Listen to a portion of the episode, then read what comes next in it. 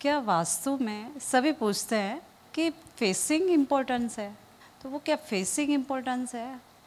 उसके बारे में थोड़ा सा बताइए। जी हाँ बिल्कुल। तुम्हारे कदम किस दिशा की ओर है? किस दिशा की ओर तुम बढ़ रहे हो?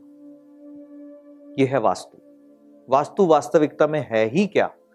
दिशाओं का ज्ञान। इसका क्या अर्थ है कि तुम किस दिशा की ओर चल रहे हो? क्या तुम्हारे कदम सही दिशा के ओर है भी या नहीं? है तुम अपने जीवन के निर्णय क्या सही से ले पा रहे हो या नहीं ले पा रहे?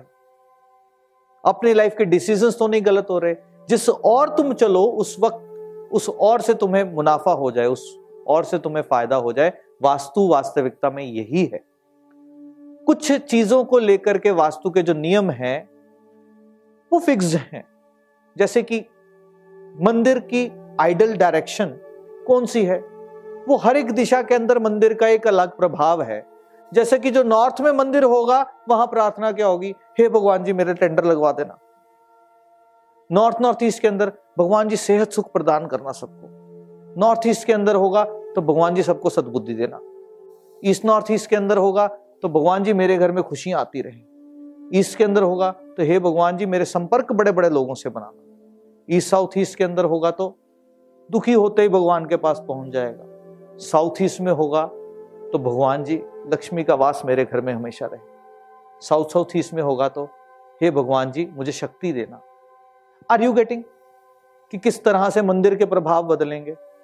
मंदिर किसी भी दिशा में होगे, मुख से शब्द ऐसे निकलेंगे, पर मंदिर के लिए दिशा, यानी कि मंदिर जिस वक्त तुम पूजा कर रहे हो, उस वक्त तुम्हारा मुख ईस्ट की ओर होना चाहिए, वो सबसे ज़्यादा महत्वपूर्ण किस और होना चाहिए? ईस्ट की ओर। क्यों ईस्ट की ओर? क्योंकि सूर्य उदय वहाँ से होता है। जो प्रार्थना तुम कर रहे हो, वो सूर्य की किरणों के साथ साथ तुम्हारे अंदर जज्ब हो रही जानते हो कि ज़िंदगी के अंदर अंधकार क्यों आगे ज़्यादा? क्यों ज़िंदगी के अंदर व्यक्ति ज़्यादा कठिनाइयों को फेस करता है? क्योंकि सुबह का सूर्य उदय होते तो कोई देखता नहीं। पर अस्त होते हुए सब देखते हैं। चलो जी सनसेट देखने चलना है। सनराइज देखने कितने लोग जाते हैं? क्या करते हो? फिर बोलते हो, ज़िंदगी के अंदर अंधकार है। अरे, तुम देखते ही सूर्य डूबते को सूर्य जिस वक्त अस्त हो रहा होता है। वास्तविकता में चाहे अस्त नहीं होता, पर क्या देखते हो? उदय होते नहीं देखते। और अक्षय कुमार कहते हैं कि, मेरी ज़िंदगी में आज तक ऐसा कोई दिन नहीं है, जिस दिन मैंने सूर्य को उदय होते नहीं देखा। तो तुम्हारी सेहत कहाँ से खराब होगी? तुम हर तरफ़ पॉजिटिविटी लोगे। जिस भी व्यक्ति के जीवन के अंदर नेगेटिविटी बहुत ज़्यादा है, वो अपने एक नियम बाँध ले कि उगते सूर्य को सूर्य को उदय होते हुए को देखना है।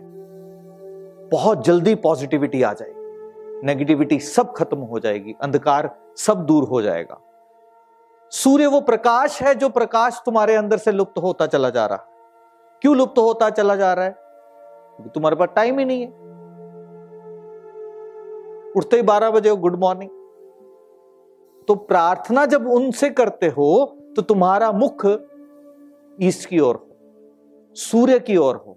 यानी कि जो तुम सोच रहे हो, उसके, उसको कार्य को करने की ऊर्जा तुम्हें प्राप्त हो। आर यू गेटिंग तो मंदिर का एक फिक्स नियम समझ आया? अब बात